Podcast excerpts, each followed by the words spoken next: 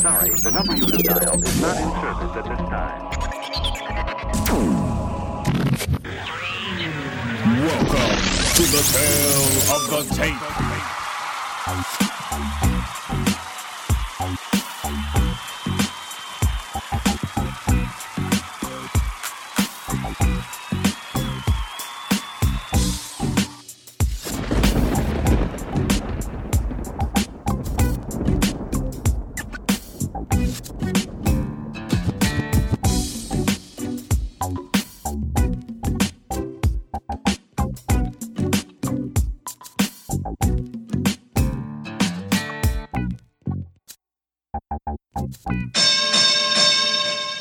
Welcome to the Tale of the Tape. I'm your host, Kenny Keith of SportsRantRadio.com. And today we have a very, very special show for all you boxing fans that are listening out there. We're about to go 12 rounds with the founder and editor in chief of RoundByRoundBoxing.com, Alex Burgos. Alex, are you there? I'm here, sir. How are you?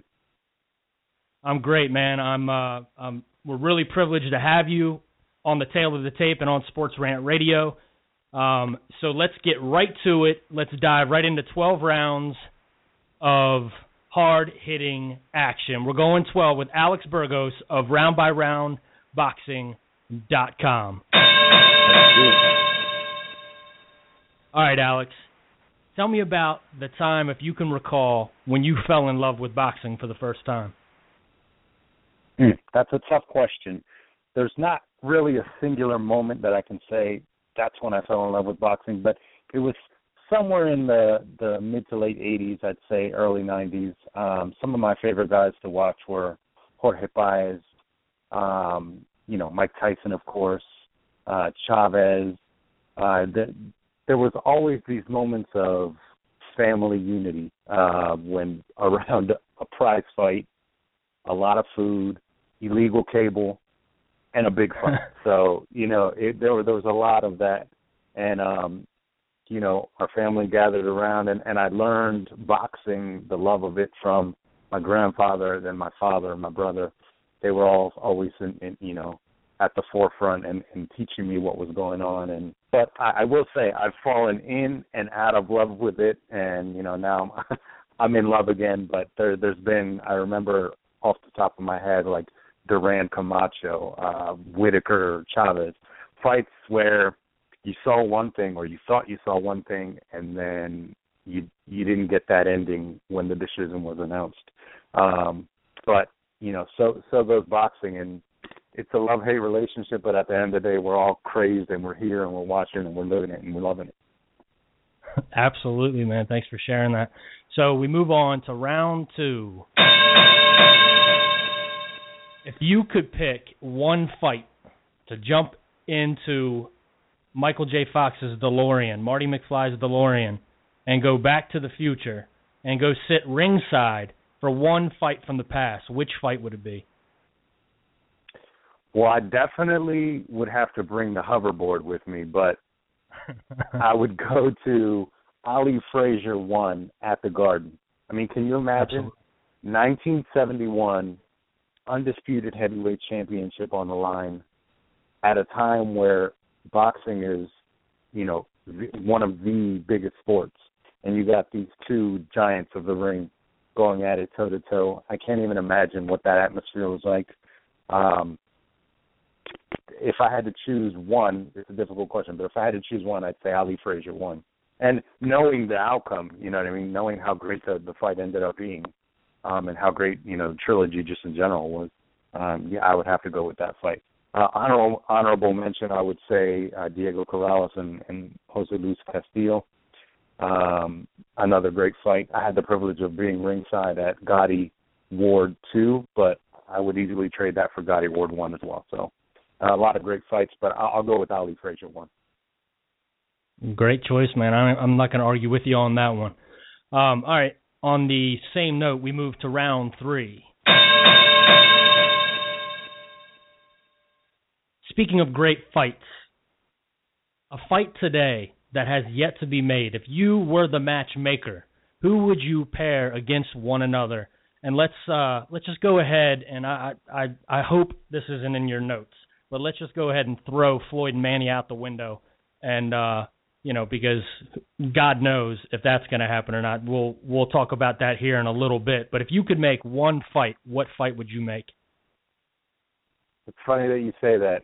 Floyd and Manny is obviously on everyone's radar, everyone's wish list. Um, obviously, it would have been better a few years back, but I actually wrote that down. Let's throw that one out of the window because we all know we would all love to see it. So moving forward, what's left? What's going to be good? What what do we want to see? Personally, I have a few different options, um, a few different fights and matchups that that that really pique my interest. One being Lucas Matthysse against Ruslan Provodnikov. Um, that fight is just two murderers going at it um, you might as well put Daniel Day Lewis on the on the the poster because there will be blood, and that's just going to be a test of of wills. And at the end of the day, it's a it's a win win for fight fans. Um, the other two I'll mention are Gennady Golovkin and Andre Ward, which I wouldn't want to see at this time, but somewhere down the line would be great. And then also Canelo Alvarez against Miguel Cotto. Hopefully we get that one um, sooner than later. Probably out of those three, I'd say the Alvarez Cotto fight is the most um, likely fight to happen. Yeah, I um just to chime in on your uh, on your round here. I if if if I could if I can make one fight, um I'd like to see two two transcendent punchers um in the ring with one another that are within relative weight of each other. I'd love to see Golovkin and Froch. Um because the whether they fought at 160 or 168, I think both both have uh, enormous power at the at the tip of their fingers. You know what I mean? Definitely, definitely, I agree. Um, the beauty of Gennady Golovkin is that he's willing to do that. He's willing to go up and fight a 168 pound fighter. So why not? That would be a um, you know just take that to the UK or you know Vegas anywhere. The problem is that Golovkin doesn't have that name. He's not that marquee um, star yet that probably Froch is looking for in return. So that might be a hitch, but just in terms of fans wanting to see a good fight and, and a potential awesome matchup, yeah, you can't get much better than that. Uh, two two tough tough dudes. All right, so we move on to round four. Okay, so Bob Arum is once again filling us filling our ears with all kinds of goodies to uh, to chew on. He's saying that there Wait, folks, just wait for it. Not one, but there could be two Manny and Floyd fights this year uh, in 2015. Floyd Floyd said in the Mayhem post-fight interview that it could happen. He actually mentioned Manny Pacquiao's name for the first time in the ring on Showtime. Alex, do you give any credibility to this, or is this just PR fluff for two guys whose pay-per-view numbers are steadily declining? It's really difficult to believe anything from either side at this point. It's just because we've been fed so much BS over time. Um, you have Bob Arum saying one thing, uh, Leonard Ellerbe and, and Floyd Mayweather refuting those claims, saying no, that there's no offers on the table. Stephen Espinoza um, also saying no, there's no, there hasn't been any offers uh, made. So you kind of got to take everything with a grain of salt. I feel like Manny Pacquiao at this point is really trying to put his promoter's hat on. He's kind of acting out of um, character and and you know trolling Floyd Mayweather on on instant um, on online on Instagram and Twitter and, and and all the social media forums, which is kind of Floyd's mo. You know that that's his thing. That's he's a social media guy and he's kind of more in tune with that. And and and Manny's kind of the more quiet guy, but I don't know how much we can buy into the back and forth because it's just talk until we see them actually get in the ring at least once. Then I can buy into okay, we're going to get a rematch. Also, what I do think is going to happen is that Floyd may finish out his 2015 contract um, with two fights with Showtime, and then maybe possibly seek one last fight for his 50th victory over Manny Pacquiao. Um, but I don't I wouldn't hold my breath. Honestly, I, I got excited after the Maidana, the second Maidana fight because Floyd was able to actually talk about it and not you know, blow up or get defensive. But he he gave a credible answer, and, and it seemed as though we were moving towards that. But I don't know. I mean, his dad recently said, I think, as you know, today or yesterday, that you know he would expect Floyd to to face Pacquiao before he retires, but he also says that Amir Khan is probably next. So, you know, we, we're probably going to have to wait at this point. But I wouldn't buy into the fact that Arum is saying two fights next year. Bob Arum is old, and I wouldn't believe. It. yeah, yeah, and Bob Arum has been known to, uh, you know, to dangle the carrot in front of our faces uh, time and time again, for sure. Exactly. So we move on to round number five.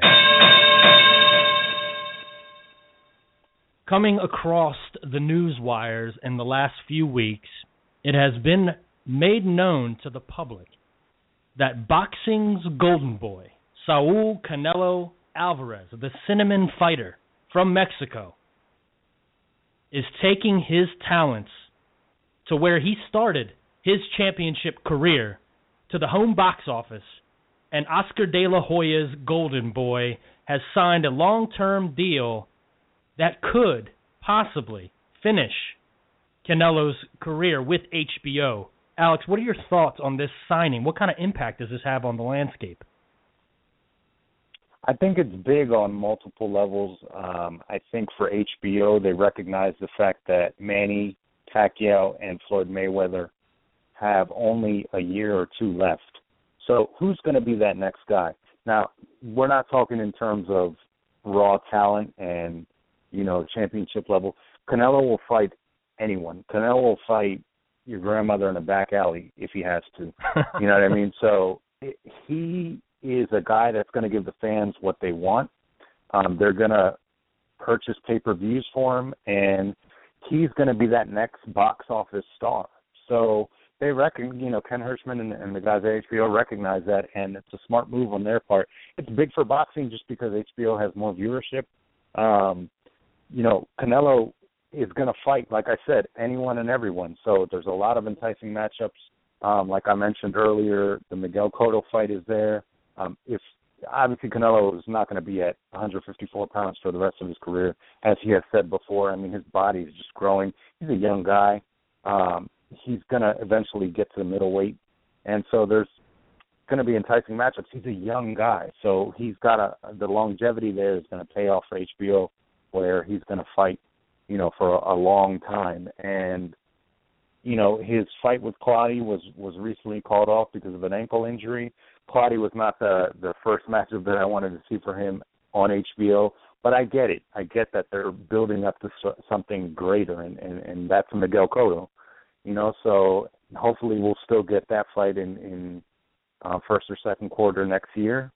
And I think for HBO it's a big deal. I think for boxing it's a big deal. More eyes on on on the fights, and um, HBO knows what they can do. They they do the twenty four sevens. They do pay per views really well. They have a great team intact. Max Kellerman, Jim Lampley, um, Andre Ward. If he doesn't want to, you know, fight, I guess he can commentate. So um, Canelo's in, in good hands, and Oscar seems like he's really taking the reins of his company, and and you know hopefully we'll get some good fights in the near future for him. Um, yeah, I uh, I'm I'm I'm buying what you're selling. That uh, you know, Canelo's future is bright, and HBO now has a uh, a full lineup of of a star-studded cast. But um, just so you know, Alex, here on the tale of the tape, uh, Andre Ward is officially retired. We have retired him. um, he no longer fights. Um, his excuses have run dry, and um, he, uh, you know, he can't afford to to train to fight anymore because he's uh, investing in frivolous lawsuits. So he is retired. no, I, I yeah, I do know that because I read your pound for pound list um, I, I, I understand a lot of people do retire him at this point just because he's not active. But I personally have him still as number two on my pound for pound list just because he's such a great talent. He's so dominant. He's beaten so many people. Um, you know, unfortunately, with the new, um, you know, wrinkle in the whole situation with Dan Goossen's passing, rest in peace. Um, there may be, you know, something different coming on the horizon. So we can only hope that out of this negative, you know, the passing of Dan Goossen maybe something positive can come out of, you know, maybe Andre Ward actually reali- realizing, okay, well, let's put this all behind us. Let me finish out my contract, whatever the case may be. Let me get back in the ring. It hasn't been a year yet. It will be in November since he beat the brakes off of Edwin Rodriguez. Get back in the ring. You know, we all want to see you. Unfortunately, he says, you know, if he were to retire now, he'd be fine with it. But you know, as a fight fan, I, I can't buy that. So hopefully he'll get back in the ring soon enough and um, you know, be unretired on your on your pound for pound list. I'll I'll believe it when I see it. But from the retired to the the youthful exuberance of the Golden Boy Canelo, we move on to the geriatric circle for round number six. And we're talking about the man they called the executioner, but now they call him the alien because he is not from this planet. And we're talking about Alien versus Crusher on November 8th, live from Boardwalk Hall in Atlantic City to unify the light heavyweight division. Alex, what do you think is going to happen in Alien versus Crusher? Man, you can't get a better matchup. Um, the fight poster is epic. The the name of the promotion is epic. The two fighters are epic. You got almost a, a nearly 50 year old guy fighting one of the most feared knockout artists in boxing today. So it's just enticing. I get excited just talking about it. But I was ringside for for Hopkins and um Shumenov, and I was really taken back by by Hopkins' just ring generalship. His it was the first fight that I had actually seen up close in person. It's, it's one thing watching it on TV, but it's another being there live. He's just a master technician, master of his craft. Now, obviously, Shumenov is not um, Sergey Kovalev. Sergey Kovalev is not scared of anyone. Um, he'll walk through hell to get to his guy, and once he touches you, nine out of ten times you're gone. So what we have here is, is a clash of two styles, and it's just a matter of, of, of whose style is going to win out. Now, a lot of people say, you know, Bernard Hopkins can turn 50 overnight, and that that may be the case, but I don't really see it happening. He made a, a comment and a quote a long time ago that that went a little something like, "Guys don't get old overnight in the ring. They get old in training. They get old um, during camp, and their team and their trainers just aren't honest with them, and they don't tell them the fact that hey, you really need to hang them up." So I don't think that Bernard Hopkins is going to be much different from what we saw in the last fight and maybe the previous one before that. But having said that, Sergey Kovalev is not someone to mess with, and it's not anyone that he's seen lately. Um, I think as long as Kovalev is cognizant of the fact that he's going to have to deal with maybe a little bit of uh, rough and tough gamesmanship, hits behind the head, and angles, a lot of angles. He's going to need to, to to cut off the ring. Hopkins is not going to be right there in front of him. I think as long as he's he's training for that, and John David, David Jackson is training him for that, that once he does touch Hopkins, it's going to be a, a rude awakening for the alien. He's going to bring him back down to earth. Interesting, very very interesting. Um, so we have a clash of styles in Alien versus Crusher, which leads us in to the second half of our 12 round bout. So we go into the seventh round. And not only a clash of styles, but a clash of stature and height and reach in physical appearance. Chris Algieri, the former kickboxing champion, who is pushing the heights of close to six feet tall. How he ever weighed in at 140 pounds is beyond my rational thinking. But now is entering the welterweight division at 147 pounds and will take on the legendary Manny Pac-Man Pacquiao for Manny's welterweight belt on November 22nd. Now this could not be there could not be a bigger clash of this is a bigger clash of styles I think than Algieri versus Siberian Rocky. What does Chris Algieri have to do to take down Pac-Man on November 22nd in Macau, China? I tell you what, it's it's a tall order to to pick Chris Algieri, and and it's going to be really tough. Now, one thing that you mentioned was that the, the fight is at 147. I believe the fight is at a 144 catch weight. So, I agree though. I don't know how Chris Algieri has made the 140 pound limit for you know his previous fights. Um, he's a huge guy. He's tall. He's muscular. He's built. Um, so he won't have a problem filling into that extra four pounds at all.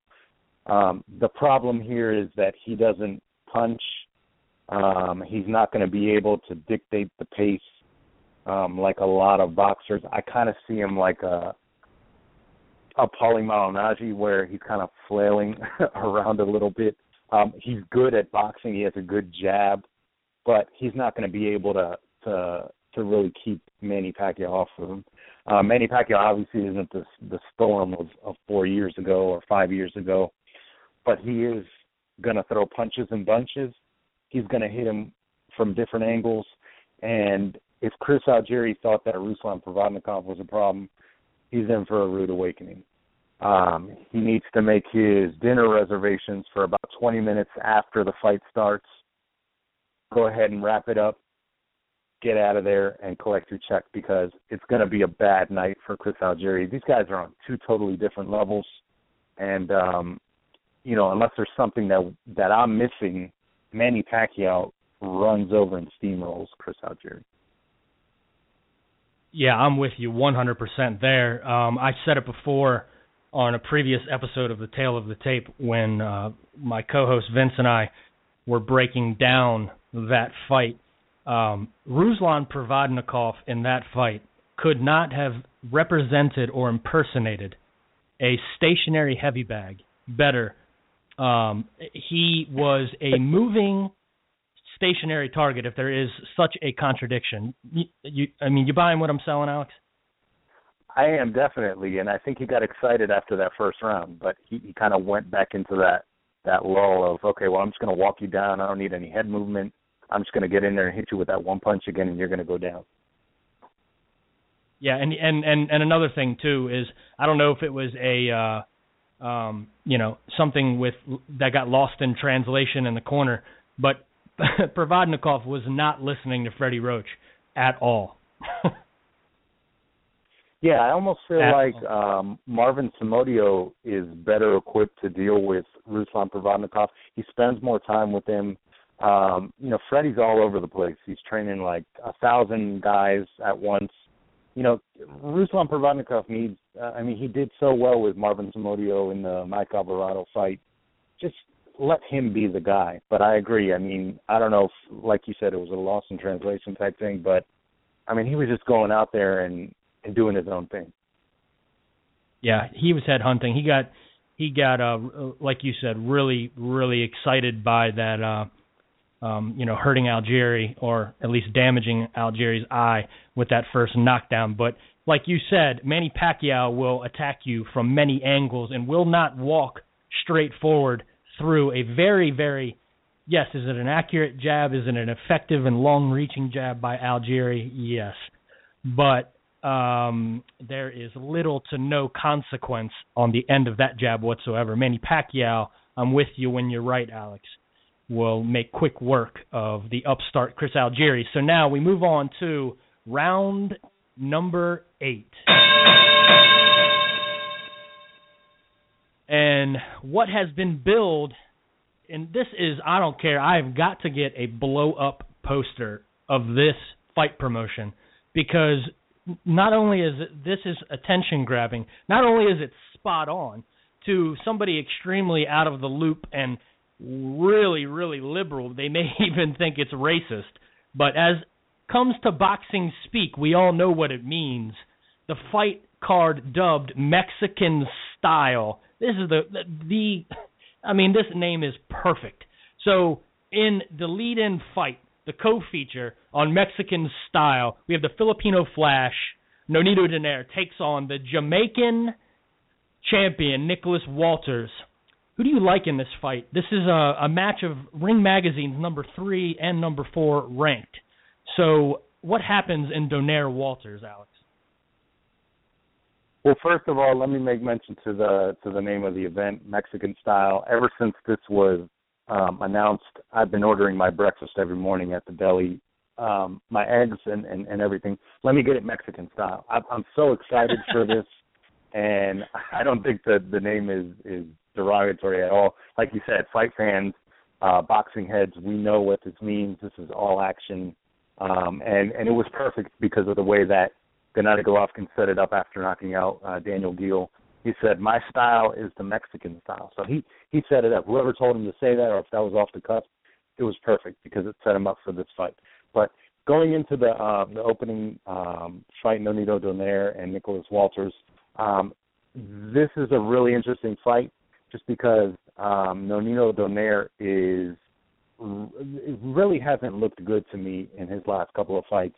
Um, it's like the Guillermo Rigondeaux beatdown took every fighting spirit out of him, and it's like now he's kind of just going through the motions, walking around the ring, and he's just gotten away with, you know, wins against, um, you know, a couple of, of decent guys, um, but against Nicholas Walters, I think he's in against a different beast.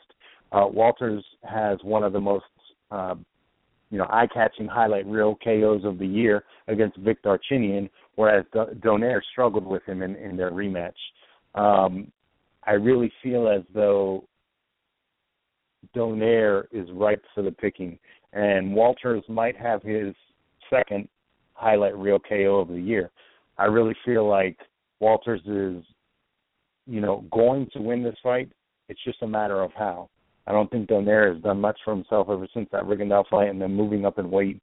I just don't really see him doing enough um, to beat Walters. It's going to be an awesome fight because it's at the StubHub Center, so it's like that's already embedded in in, in every fighter's DNA. You know, once you go into the StubHub, it, it's got to be an instant classic. Um, but but realistically speaking, I think Donaire um, really needs to to be careful, and and if he does get whitewashed here, if he does get steamrolled and run over, he might think about uh, hanging him up. Yeah, man, it's going to be a good one. It's going to be an interesting to see how this unravels. But you said it right, man. The StubHub Center, as I've been calling it on on our show, the mecca of action fights for sure. So that takes us into the main event, and we are coming into the final rounds, round number nine.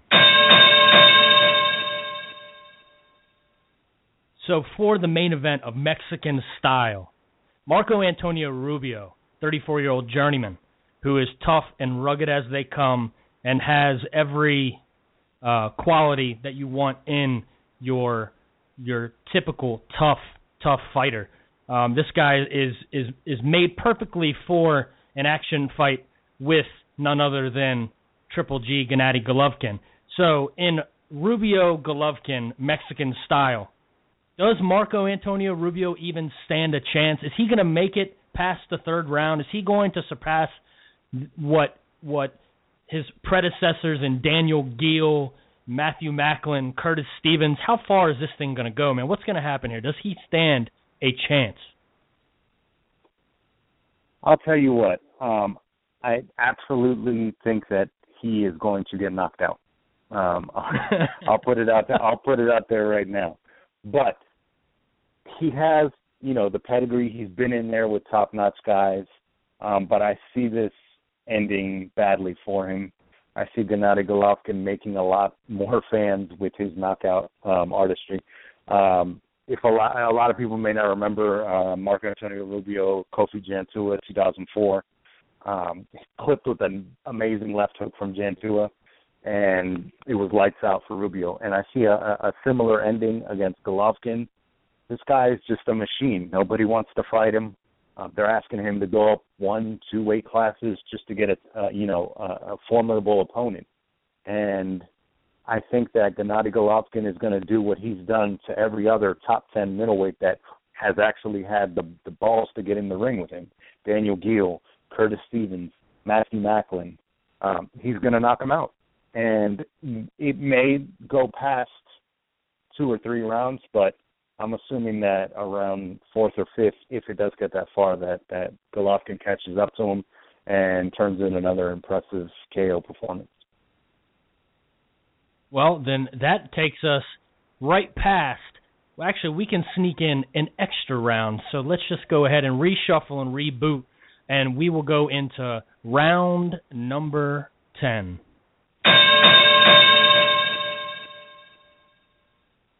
So, if the foregone conclusion has concluded and Triple G steamrolls Rubio, who do you think Triple G will go after next? Who do you think would want to fight him? Which that is a tall order to find somebody of that ilk and mind frame. And um, you know, you spoke before of possible matchups that you'd like to see him with, but what do you think is next for Triple G, assuming that he finishes business against Rubio in Mexican style? Yeah, it's a good question. Um, you know, the thing that I don't like right now that a lot of boxing fans are saying is Gennady Golovkin's not that guy yet. You know, he's not proven. Um, I beg to differ. He's just making these really good fighters look really ordinary, and you can't argue his resume. You know, you got guys that um, in the ring rankings were all top ten guys. You got Matthew Macklin, you've got Daniel Geale, you've got Curtis Stevens, um, you know, all top 10 guys. This is Marco Antonio Rubio, another top 10 guy in the middleweight division. So you're talking about four top 10 middleweights in the last five fights that he's fighting. And if he does do to Rubio, like I think he will do, he's going to knock him out, then we're, we're, we're starting to look outside of that box and say, okay, well, who's next? Peter Quillin won't fight him. Um, you know, Miguel Cotto won't fight him. Freddie Roach might think he's going to fight him, but he's not going to fight him. Um, Canelo Alvarez has a, a date looming with Cotto. So, you know, and I don't think Canelo should be the guy to step up and fight him. But, you know, just like I don't think Golovkin needs to move up at this point to face Andre Ward or seek an Andre Ward fight. I think he should clean out the middleweight division. Um, he's not the youngest of guys, but he has a couple years where he can, in one year, clean out, you know, the middleweight division with with three or four fights like he's been doing. Um, I think Hassan N'Dam might be a really good fight. N'Dam took care of business against Curtis Stevens on ESPN recently. Um, he's up for a chance uh, for the IBF middleweight title against the winner of Soliman and Taylor. And so I'm sure that fight is going to be next for him. But he's calling out Gennady Golovkin. He's another top 10 guy, you know, where people might say, oh, well, he's not, you know, a pound for pound guy. But tell me who's who's lining up to face Gennady Golovkin. I wouldn't, I, and I don't blame them. But at the same time, you know, you got guys giving up titles, giving up millions of dollars. Um, you know, who who's this guy? You know, left to fight? Not a whole lot of guys. Um, the the lineal true middleweight champion is not even a middleweight, Miguel Cotto. So let's see what happens um, when Canelo fights him. If Canelo happens to win, he said already that hey, if I got to fight Golovkin, I'll fight Golovkin. Um, I'd like to see him get a few fights at middleweight under his belt. But at this point, it's really tough to say who's actually going to have the gall and and and who's going to step into the ring with him. I mean, you you name guys maybe like Sam Soliman if he beats Taylor and then gets past N'Dam, but I mean, what's he going to do? Um, you got guys like Felix Sturm, Robert Stieglitz, um, Arthur Abraham. There's not really a young crop that's going to come up and, and and really do something and and you know, pose a threat, in my opinion, to Gennady Golovkin. So maybe you know a few more fights if he can if he can land a couple more titles and, and kind of clean out the top guys in the division. If, if Peter Quillin were to ever man up and fight him, uh, maybe after he fights Danny Jacobs, if that's what's going to go down, um, then I would love to see him go up to 168 pounds and and explore uh, what's up there. You know, Julio Cesar Chavez Jr., Andre Ward, uh, guys like that.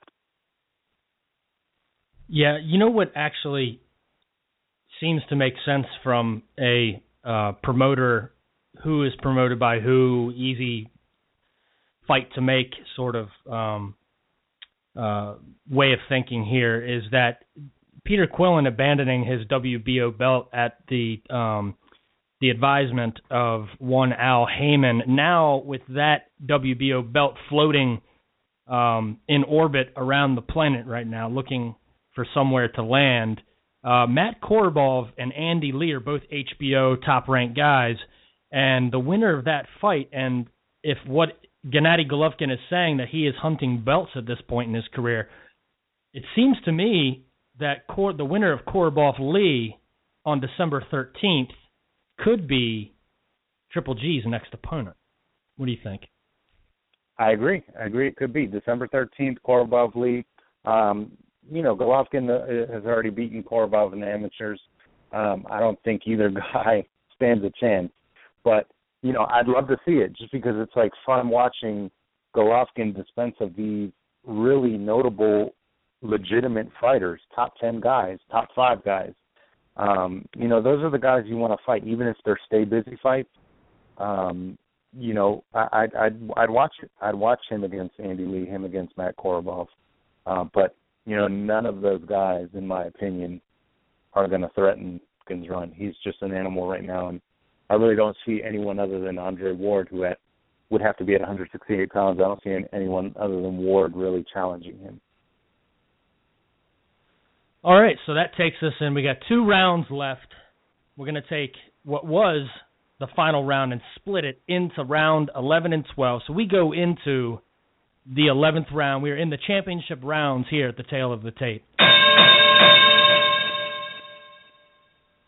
So far, there's been it's been up and down, mixed reviews on 2014 from you run the gauntlet of media outlets, fans, people who follow the sport closely.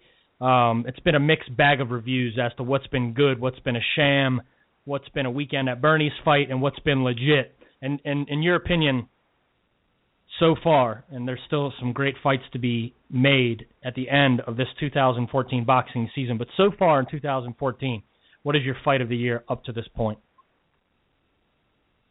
That's a great question. Um, we did some mid-year reviews um, and awards on Round by Round Boxing. Um, a bunch of our staff members weighed in. Um, I personally chose Terrence Crawford against Yuri Gamboa as my fight of the year, um, midway through the year and I'll stick to that one right now. Um, I really liked Orlando Salido's last fight. There was probably 37 knockdowns in a in a in a few rounds, and it was just awesome to watch. Um, but I really take into account the upper echelon guys, the the the high level um, skill, and Terrence Crawford and, and Yuri Gamboa. Even though Gamboa was moving up and probably was at a weight that he's not so comfortable at, but those are two top notch guys, two highly skilled guys and they went out it they were there were um two two different fights within that one fight. Crawford was being outboxed um and Gamboa was really controlling the first few rounds and then Crawford settled in and and really you know he turned to southpaw and and, and worked angles and, and did a lot of things that um I think even Roy Jones was critical of initially because he was getting hit but then you know he turned it into something positive and it was just a master performance from a guy that's probably going to be the future one of the future stars of the sport uh, in Terrence Crawford. So I'll go with Crawford Gamboa. Um I watch it probably every other weekend just because it's that much fun. I've probably seen it about 10 or 11 times since the initial airing. Man uh we have we have very very similar tastes in fine wines because I'll tell you right now, I tell uh, I tell my co-host Vince all the time. So far this year, Crawford Gamboa is at the top of my list as well for fight of the year. I, I agree with you, man. It's one of those fights you can watch over and over again, but it is just just barely on my my list right now, just barely in front of Froch Groves 2. And the reason I have that as the actual fight itself in um, Crawford Gamboa, the actual in the ring action was better, but I'd never, and we may never see it again, but I had never in my life witnessed a boxing spectacle like we saw at Wembley Stadium in front of 80,000 fans. So, but as far as in, the in the ring action is concerned, I'm with you 100%. Crawford Gamboa, um, and uh, to all of you uh, fight fans out there that uh, that just so happen to uh, miss that fight, check out HBO on demand because um, you will be watching it over and over and over again, just like Alex and I. So we move into the final round of 12 rounds with Alex Burgos. Round 12. We just talked about the fight of the year to this point in 2014 if you could pick one knockout of the year so far in 2014, what's at the top for you? That's an interesting question as well. Just like um, the fight of the year, you know, we did some reviews on the on the knockout of the year uh, midway through the year, and and at that point, I, I chose Frank Galarza against um, John Thompson, which was a ShoBox fight.